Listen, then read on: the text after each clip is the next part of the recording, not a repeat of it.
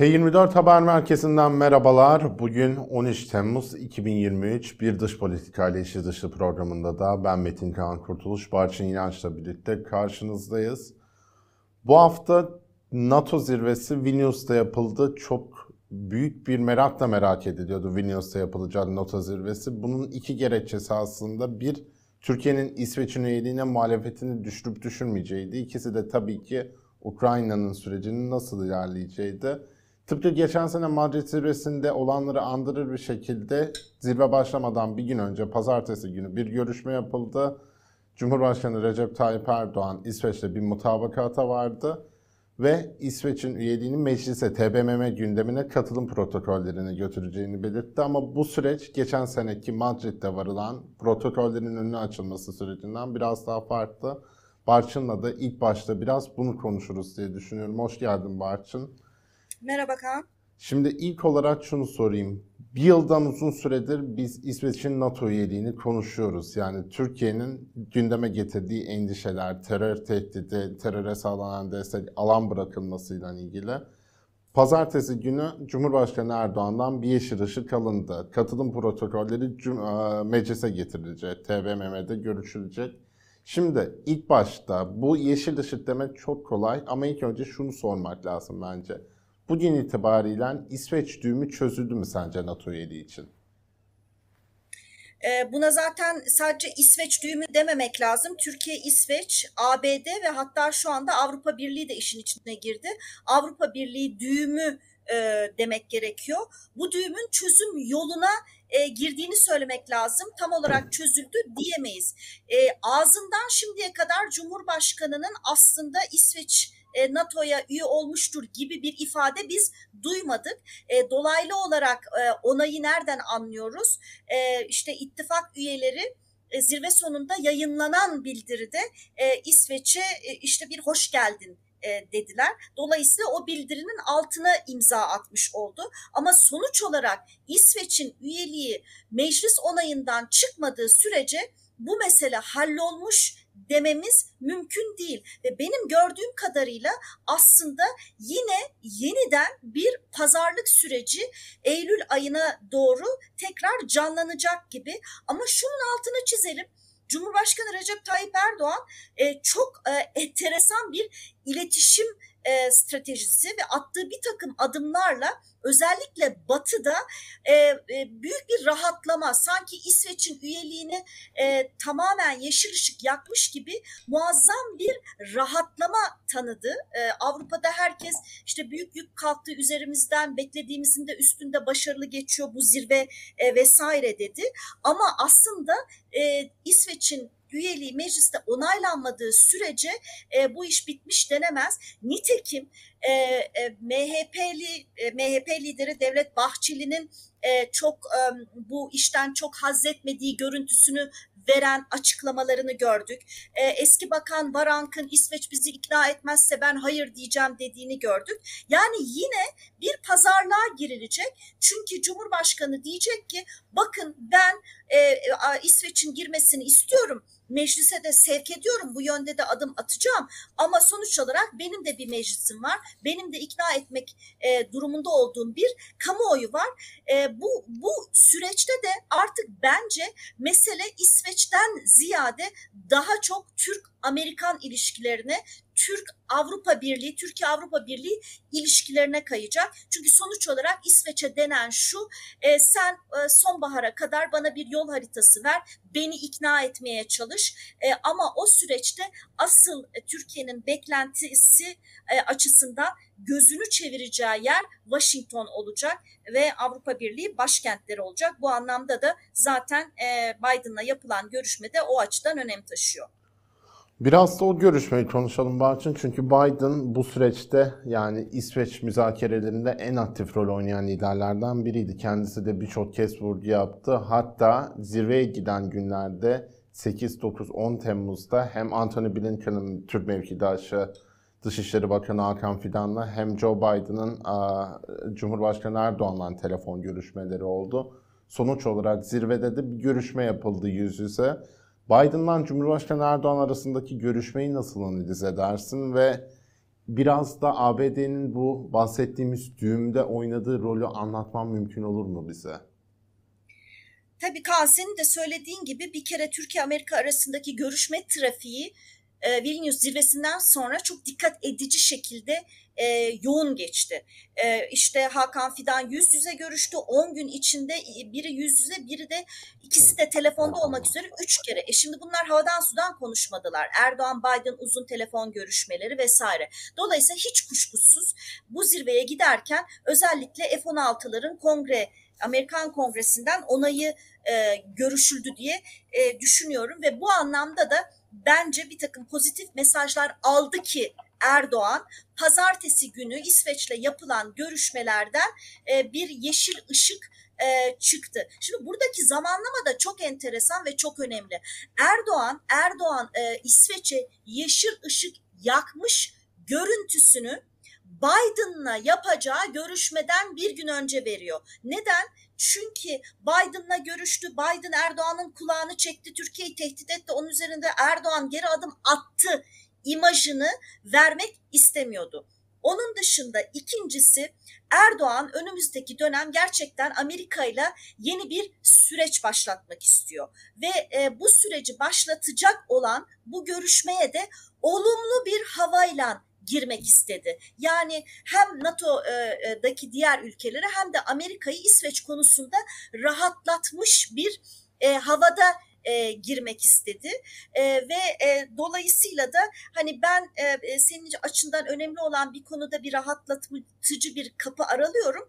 E, ona göre e, senden de bir takım beklentilerim var demek istedi ki bu beklentileri özellikle görüşme öncesinde Biden'la yaptığı küçük sohbette de çok açık ve net bir şekilde söyledi. Onları senden e, alabilir miyiz? O evet. hatırlatmayı sen alsak. Cumhurbaşkanı Erdoğan görüşmeden önce Biden'a daha basın odayı terk etmeden stratejik mekanizma kapsamında artık sıranın devlet başkanları düzeyinde istişarelere geldiği kanaatindeyim. Bugün NATO marşında bu görüşmeyi bunun ilk adımı olarak görüyorum. Bundan önceki buluşmalarımız adeta ısınma turları gibiydi. Şimdi yeni bir süreci başlatıyoruz. Tabii benim için bu 5 yıllık bir süreç. Şimdi sizde seçim hazırlıkları var dedi. ABD'de yaklaşan 2024 seçimlerine istinaden.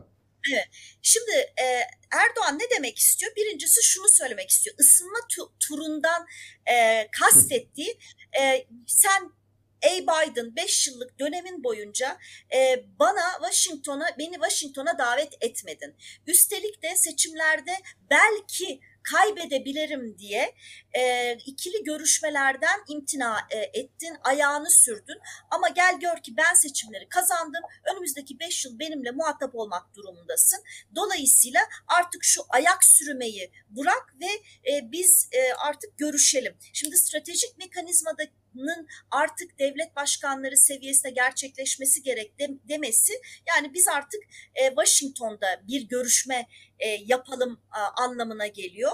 E, çünkü şunun altını çizmek lazım. Her ne kadar Erdoğan özellikle içeriye dönük olarak e, sürekli bir batıyı tırnak içinde sopalamayı e, tercih etse de Orta Doğulu bir lider olarak e, gücünü her zaman her zaman e, aldığı oydan değil. E, çünkü e, Erdoğan gibi liderler her ne kadar millet iradesiyle biz buradayız dese de her zaman kendilerini illaki güvensiz hissederler. O nedenle Amerika gibi bir ülkeden bir e, e, yine de e, tasvip görme, e, kendisinin e, iktidarını pekiştirme açısından önem taşıyor. O nedenle de illa özellikle de yerel seçimler öncesinde Washington'da bir el sıkışma fotoğrafı tercih ediyor. Ama benim bu görüşmeden gördüğüm böyle bir net bir mesaj Biden'dan çıkmadı. Çünkü her iki tarafta açıklama yaptı. Bunlardan bir tanesinde denebilirdi ki işte iki lider şu şu, şu konuları görüştüler ve bu konuları tekrar görüşmek üzere son baharda bir araya gelme konusunda hani bırakın e, işte Sayın Biden Washington'da Erdoğan'ı ağırlamaktan memnuniyet duyacaktır şeklinde bir cümleyi sonbaharda tekrar bir araya gelecektirler diye bir cümle bile kullanılmadı. Yani anlıyorum ki iki taraf hala e, birbirine e, güvenmiyor. Niye güvenmiyor? Çünkü e, Amerika Birleşik Devletleri İsveç meclisten geçmediği için güvenmiyor. Türkiye F-16'lar kongreden geçmediği için güvenmiyor. Şu aşamada tek bildiğimiz Türk-Amerikan İş Konseyi tarafından bir açıklama yapıldı. Onun başkanı Mehmet Ali Yalçındağ tarafından. E, 19 Eylül'de Mehmet Şimşek Amerika'da e, Türk Yatırım Konferansı'na katılacak. Hemen er, akabinde de Erdoğan e, Amerikalı CEO'lu CEO'larla e, bir araya bir yuvarlak masa toplantısına gelecek. Zaten Eylül'de New York'taki BM Genel Kurulu için Amerika'ya gitmesi bekleniyor. Ama sonuç olarak e, Washington'dan kesin bir e, davet alması bu aşamada net gözükmüyor. Peki F-16'larda kalın Barçın. Çünkü yaklaşan söylem son haftalarda hep neydi? Deniyordu ki Biden yönetimi sürekli ne diyordu? Biz F-16'ları Türkiye'ye vermek istiyoruz. Ama kongrede bazı üyeler ayak sürüyor. Diyorlar ki işte İsveç'i beklemek istiyoruz bir, bir karar vermeden önce. Şimdi katılım protokollerinin ne tarihte olduğunu bilmesek de bir şekilde TBMM'ye gidecek, meclise gidecek, mecliste görüşülecek. Tabi burada dediğin gibi çok büyük bir muhalat da var ama F-16'lar konusunda artık pazartesi yaşananlardan sonra bugün itibariyle ne beklemeliyiz? Nereye gider bu süreç? Şimdi senin de dediğin gibi ortada e, şöyle bir e, ikilem var. E, kim daha önce düğmeye basacak? Yani önce Türkiye İsveç'in üyeliğini meclise götürecek. O onay çıktıktan sonra Amerikalılar da bu sefer kongre sürecini mi hızlandıracak? Yoksa önce kongre onay verecek onu mu Türkiye bekliyor ve onun üzerine mi meclise e, gönderecek? Bu konuda bir e, e, netlik olmadığını görüyorum. Ama şunun altını çizelim. Cumhurbaşkanı Erdoğan ne dedi? Ben bu konuda daha umutluyum dedi. Neden? Daha umutlu olmasını e, sağlayacak bir iki konu var. Bunlardan bir tanesi işte dediğimiz gibi e, Türkiye'nin İsveç'in üyeliğine daha e, kapıyı daha genişçe aralamış olması en azından NATO zirvesinde bu konunun NATO zirvesini gölgelememiş olması bu bir. İkincisi ise Türk-Yunan konuları. Çünkü ne, ne biliyoruz? E, kongre üyeleri F-16 satışını sadece İsveç'in üyeliğine değil aynı zamanda Türkiye'nin F-16'ları Yunanistan'a karşı kullanmayacağı garantisi vermesine bağlamıştı. Şimdi böyle bir şey söz konusu olamaz. Ne Türkiye ne başka bir ülke alacağı bir silahı başka bir ülkeye kullanmayacağının garantisini veremez. Zaten burada söylenecek şey şudur. İki ülke NATO müttefiki. Elbette ki ikisi arasında bir takım sorunlar olur ama bunlar hiçbir zaman savaş boyutuna gelmez. Dolayısıyla böyle bir garanti istenmesi manasız. Ama Türkiye'nin elini güçlendirecek ve kongrenin de e, evet ya artık biz bunu onaylayabiliriz e, demesini sağlayacak gelişme nedir? Deprem sonrası Türk-Yunan ilişkilerinin yumuşaması bunun akabinde de Vilnius'ta Miçotakis'le Erdoğan'ın görüşmüş olması ve önümüzde yeni bir e, sürecin başlayacağını daha pozitif olumlu bir sürecin başlayacağını e, işaretini vermiş olmaları. Evet şimdi Miçotakis Erdoğan görüşmesi Yunan Başbakanı ile Cumhurbaşkanı Erdoğan ikisi de yakın zamanda peş peşe seçimler kazandılar ve 16 ay sonra ilk defa görüştüler Barçın. Bu tahminen NATO zirvesinin belki ikinci gününün en çok beklenen yüz yüze görüşmelerinden biriydi.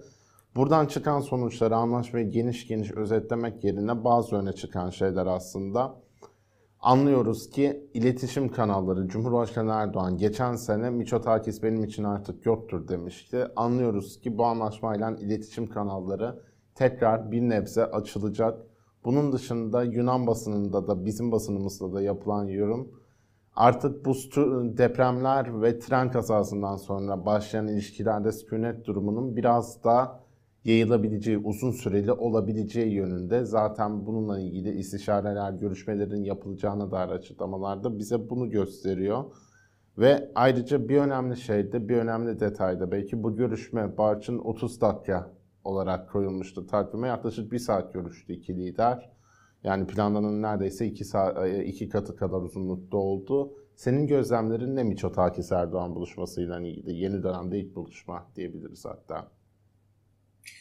Kaan dediğim gibi bence bu e, görüşmenin en önemli tarafı F-16'lar açısından verilecek olan mesaj. Onun dışında senin de özetlediğin gibi iki taraf arasında e, diyalog mekanizmasının kurulmuş olması e, ve e, özellikle de yaz sezonunda e, sükunetin sağlanmış e, olması önemli. Ha bu bu süreç iki ülkeyi e, kritik konuları çözme e, e, yoluna e, e, sokar mı?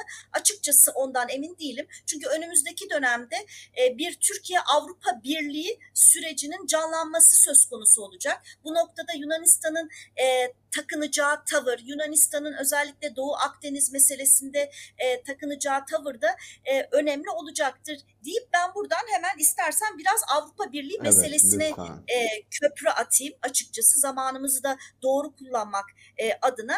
E, ba- Cumhurbaşkanı e, Vilnius'a giderken e, birdenbire e, siz önce Türkiye'nin Avrupa Birliği sürecinin önünü açın da ondan sonra biz İsveç'in e, üyeliğini e, e, yeşil ışık e, yakalım dedi ve birdenbire e, son anda pazarlıkta elini yükseltti ve herkes de ya hiç Türkiye'de son zamanlarda Avrupa Birliği konuşulmuyordu. Nereden çıktı bu Avrupa Birliği dendi. Neden biz son dönemlerde Avrupa Birliği'ni konuşmuyorduk? Çünkü Türkiye'de demokrasi, insan hakları geriye gittiği için Türkiye'nin Avrupa Birliği ile ilişkilerinde de bizim konuşulacak fazla bir şeyimiz kalmamıştı. Ama nereden çıktı bu konu?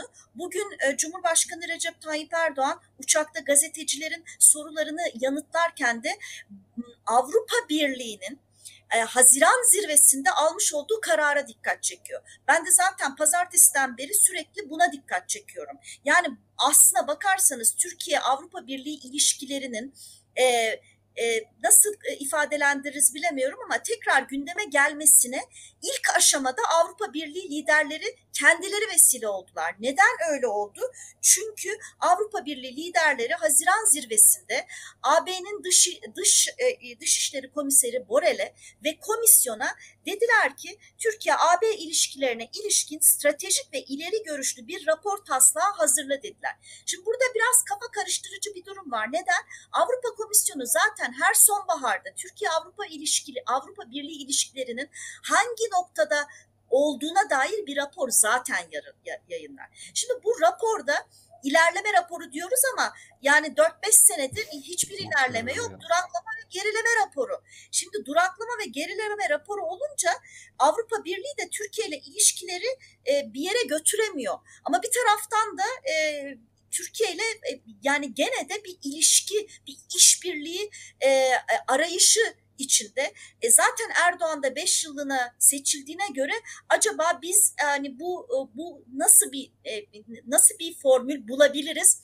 Arayışı içindeler. Yani Türkiye'nin katılım sürecini e, şey yapmadan, tamamen koparmadan e, ama onu da bypass edecek bir ilişki biçimi arayışı içindeler. Şimdi Cumhurbaşkanı da bunu gördüğü için e, bence İsveç meselesinde bir de Avrupa Birliği'nin bu e, e, çıkacak olan raporunu denkleme sokmuş oldu. Şimdi bu denklem nasıl işleyecek? Aslında bana sorarsan Avrupa Birliği şu cinliği yapmaya çalıştı. Ey Türkiye sen eğer İsveç'in üyeliğine evet dersen bak ben de bir rapor hazırlayacağım. Bu rapora ben de olumlu bir şeyler koyarım demek istedi. Fakat Cumhurbaşkanı Erdoğan da bu denklemi tersine çevirdi. Demeye getirdi ki ey Avrupa Birliği sen bana güzel şeyler söyle ki iyi şeyler vaat et ki ben de onun üzerine İsveç'in önünü açayım. Nitekim e, bu konuyu yakından ilgileyen, ilgilenenler Cumhurbaşkanı'nın uçakta dönerken e, gazetecilere yaptığı açıklamaları e, o bölümünü dikkatle okusunlar. Çünkü e, Cumhurbaşkanı bu anlamda beklentilerini ifade ediyor. Yani Gümrük Birliği'nin e, tekrardan canlandırılması, vize konusu e, bu konularda bir beklenti içinde olduğunu söylüyor. Hatta e, baş danışmanı Çağatay Kılıcı e, Brüksel'e gönderdiğini ve e, bu hafta bitmeden e, Çağatay Kılıç'ın e, Brüksel'de iki taraf arasında ilişkilerin nasıl ivme kazanacağına dair e, görüşmeler yapacağını e, söylüyor.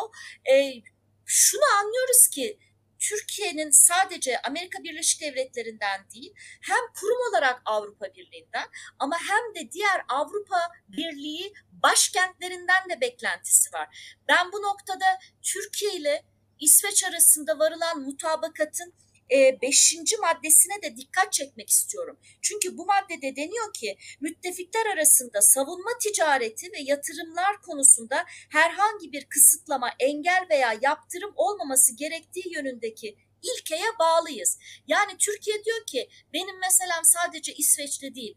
Almanya'dan da bana dönük örtülü, Almanya'nın kabul etmediği ama benim var olduğunu bildiğim yatırım iştahsızlığı, örtülü ambargolar var. Bu sadece Almanya için değil, Fransa için de söz konusu, Kanada için de söz konusu.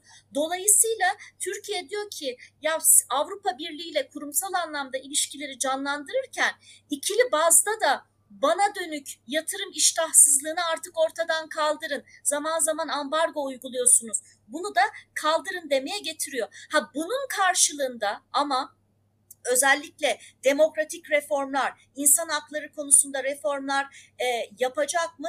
Ben bundan açıkçası çok emin değilim. Özellikle basın toplantısında bu konudaki soruya verdiği cevapta ya Türkiye'de ne demokrasi sorunu var dedi, ne insan hakları sorunu var dedi. Dolayısıyla Erdoğan Avrupa Birliği ve Batı'ya e, dönüp yani siz benim içerideki meselelerimle çok fazla ilgilenmeyin. Stratejik olarak ben önemli bir ülkeyim. Gelin biz stratejik düzeyde işbirliğini e, arttıralım e, mesajı verecektir bu süreçte. Evet, daralan süre sebebiyle hızlı hızlı birazcık Rusya'yı konuşmak istiyorum Marçın. Çünkü NATO'da olan şeylerin Rusya'ya dair de birçok etkisi var ve ondan önce de bir süreç vardı. Geçen hafta Ukrayna Devlet Başkanı Volodymyr Zelenski ilk defa Türkiye'yi ziyaret etti 24 Şubat 2022'de savaşın başlamasından bu yana. Cumhurbaşkanı Erdoğan hem Ukrayna'nın NATO üyeliğine desteğini açıkça dile getirdi. Ama belki de daha önemlisi Türkiye'de Rusya ve Ukrayna arasında yapılan uh, tutsak uh, anlaşması kapsamında Türkiye'de kalmasına karar verilen Azov komutanları, Azov taburı komutanları Zelenski ile birlikte Rusya'ya döndü. Rusya ilk başta buna tepki gösterdi. Dedi ki yani anlaşmayı ihlal ediyorsunuz. Daha sonra tepkisini biraz daha düşürerek ortamı biraz daha rahatlattı. Cumhurbaşkanı Erdoğan da dün Rusya neden kızmıyor? Özetle dedi ki bir bildiğimiz var ki yaptık gibi bir açıklamada bulundu. E tabi genel olarak İsveç'in üyeliğinin de desteklenmesi Türkiye tarafından Rusya'yı çok memnun edecek bir şey değil. Özetle aslında İsveç kararı aynı zamanda Baltık Denizi'ni bir NATO gölü haline getirecek bir nebzede. O yüzden Barçın genel olarak şu açıdan da bakalım programı kaparken yani Rusya ile Türkiye ilişkileri çok iyi bir durumda değil konuşuluyordu. Şimdi bir gerileme dönemine girebilir mi? Öngörülerin ne, beklentilerin ne?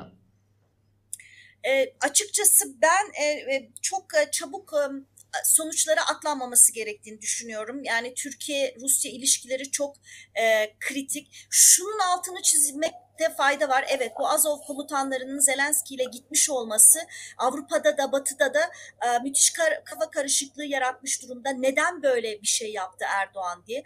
Ben gene basın toplantısında Erdoğan'ın verdiği cevabı önemsiyorum. Orada sanki e, bir kere hep şu söyleniyor. E, Erdoğan Rusya'ya bilgi vermeden bunu yaptı. Bundan çok emin değilim. Bunu nereden biliyoruz? Bilmiyoruz. E, tam tersi Erdoğan dedi ki biz yani şu mealde bir şey söyledi. Yani biz durumu anlattık. Ruslar da durumu gördüler dedi. Yani sanki bir açıklama yapmışlar gibi Ruslara.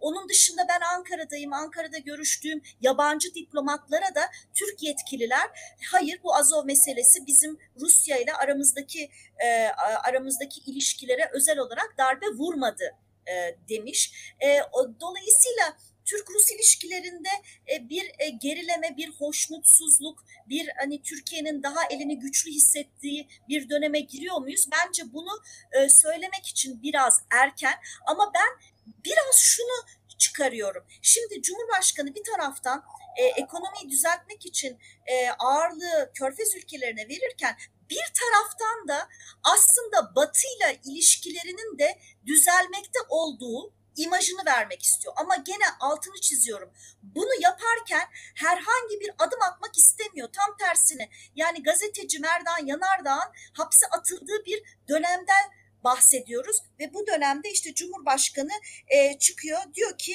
e, uçakta yaptığı gazetecilere Avrupa Birliği üyelik sürecinin yeniden canlandırılması noktasında olumlu bir kanaat hakim diyor.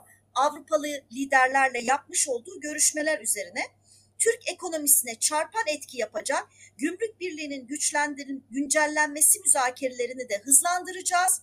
Vize serbestisinde de mesafe alacağınıza inanıyorum. Şimdi bütün bu konular aslında Türkiye'deki demokratik geriye dönüş nedeniyle bir türlü ilerleyemiyordu ve şu anda Cumhurbaşkanı öyle bir izlenim yaratıyor ki yani aslında biz e, tekrardan e, ilişkilerimize Batı ile ilişkilerimize ivme kazandıracağız. Bunu yaparken de Batı'ya da sanki aa bak ben Rusya'yla da ilişkilerimi soğutuyorum mesajımı vermeye çalışıyor acaba diye düşünmeden edemiyorum. Çünkü sonuç olarak Rusya Türkiye'nin ve de Erdoğan'ın öyle kolay kolay sırtını e, dönemeyeceği bir ülke ve de artık şuna da alışalım. Türkiye ile Rusya masanın üzerinde el sıkışırken masanın altında sürekli birbirlerini tekmeleyen iki ülke. Bunun da zaten bir örneğini sadece Azov meselesinde değil ama örneğin şeyde de gördük. E, Suriye meselesinde de gördük. Belki kamuoyunda çok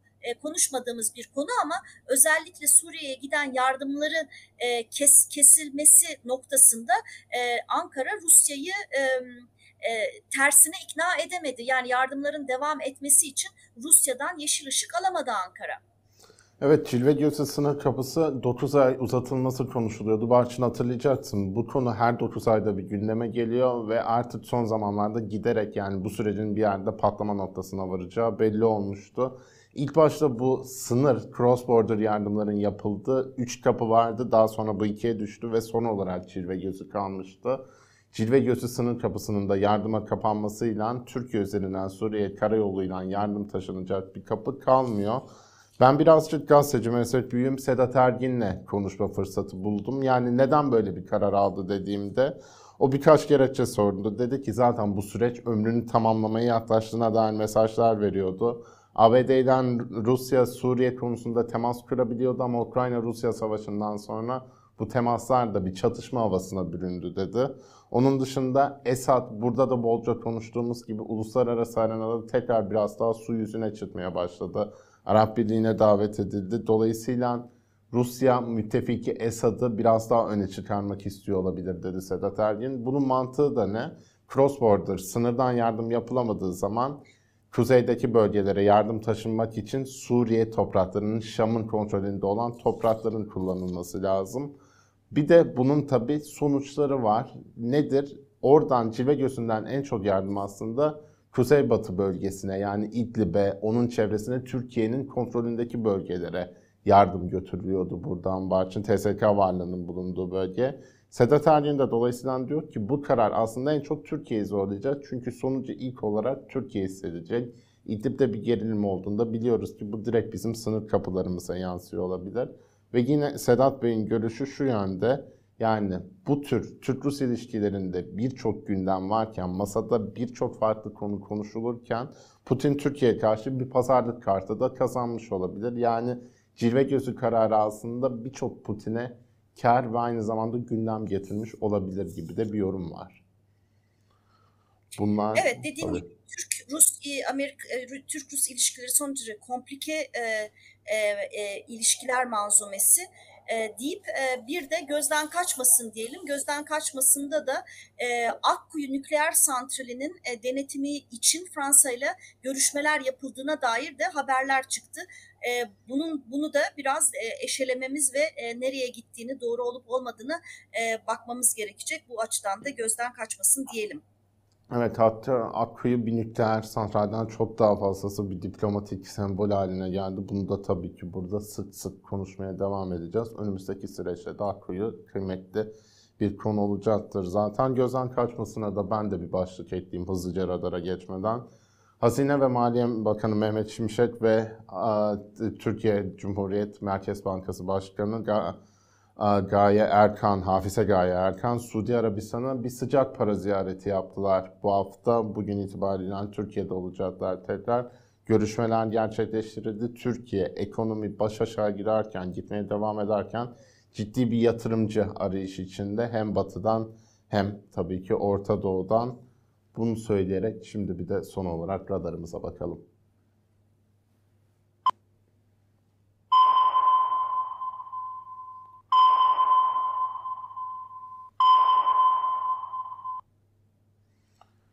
Evet, bu cumartesi günü itibariyle 15 Temmuz darbe girişiminin üstünden tam 7 yıl geçmiş olacak. 15 Temmuz darbe girişimi Türkiye'nin hem iç politikasında hem dış politikasında ciddi kırılmalara sebep olan, ciddi bir yön değiştirmeye sebep olan bir olaydı. Darbe girişiminin üstünden 7 yıl geçmiş olacak ve bununla ilgili tabii ki Demokrasi Bayramı sebebiyle kutlamalar yapacak İstanbul'da, Antalya'da ve ülke Ankara'da ve ülkenin çeşitli yerlerinde. Cumhurbaşkanı Erdoğan ve da bu konuyla ilgili bir açıklama yapılması bekleniyor. 17 Temmuz tabii tüm dünya için yine önemli bir tarih. Neden? Çünkü Tahıl Anlaşması için yolun sonu göründü gibi gözüküyor bu sefer. Hatırlayacaksınız Rusya ve Ukrayna arasında Türkiye ve Birleşmiş Milletler'in kolaylaştırıcılığıyla imzalanan iki ayrı anlaşma, tahıl anlaşması Ukrayna'nın limanlarında mahsur kalan tahılların dünyanın geri kalanına taşınmasını sağlıyordu. Rusya bu sefer uzatmamakta kararlı gibi görünüyor bu anlaşmayı. Bize verilen şartlar uygulanmadı, kullanılmadı diyor ve bu sebepten bu tepki koyuyor. Tabii ki cilve gözlük kapısını konuşmuştuk. Bu anlaşmanın uzatılmaması da hem Ankara'yı hem Birleşmiş Milletleri hem de gıda krizine sebep olması dolayısıyla tüm dünyayı özebilecek bir potansiyele sahip kesinlikle daha çok üzerinde durulması bir, gereken bir konu. Cumhurbaşkanı Tayyip Erdoğan da önümüzdeki hafta bir körfez turuna çıkacak. Bu tabii ki Türkiye'nin sıcak para arayışının bir devamı diyebiliriz. Hatta Cumhurbaşkanı Erdoğan uçakta NATO zirvesinden dönerken gazetecilere yaptığı açıklamada da bu ziyaretin iyi geçeceğini umduğunu söylemiş. Hatta Birleşik Arap Emirlikleri şehriyle yaptığı konuşmada bunları zaten yüz yüze konuşuruz. Çarşamba günü sizdeyiz demiş hafta için. Bir dış politikayla içli dışı programını daha böyle sonlandıralım Barçın. Çok teşekkürler bize katıldığın için. Önümüzdeki hafta görüşmek üzere. İyi haftalar herkese. İyi haftalar.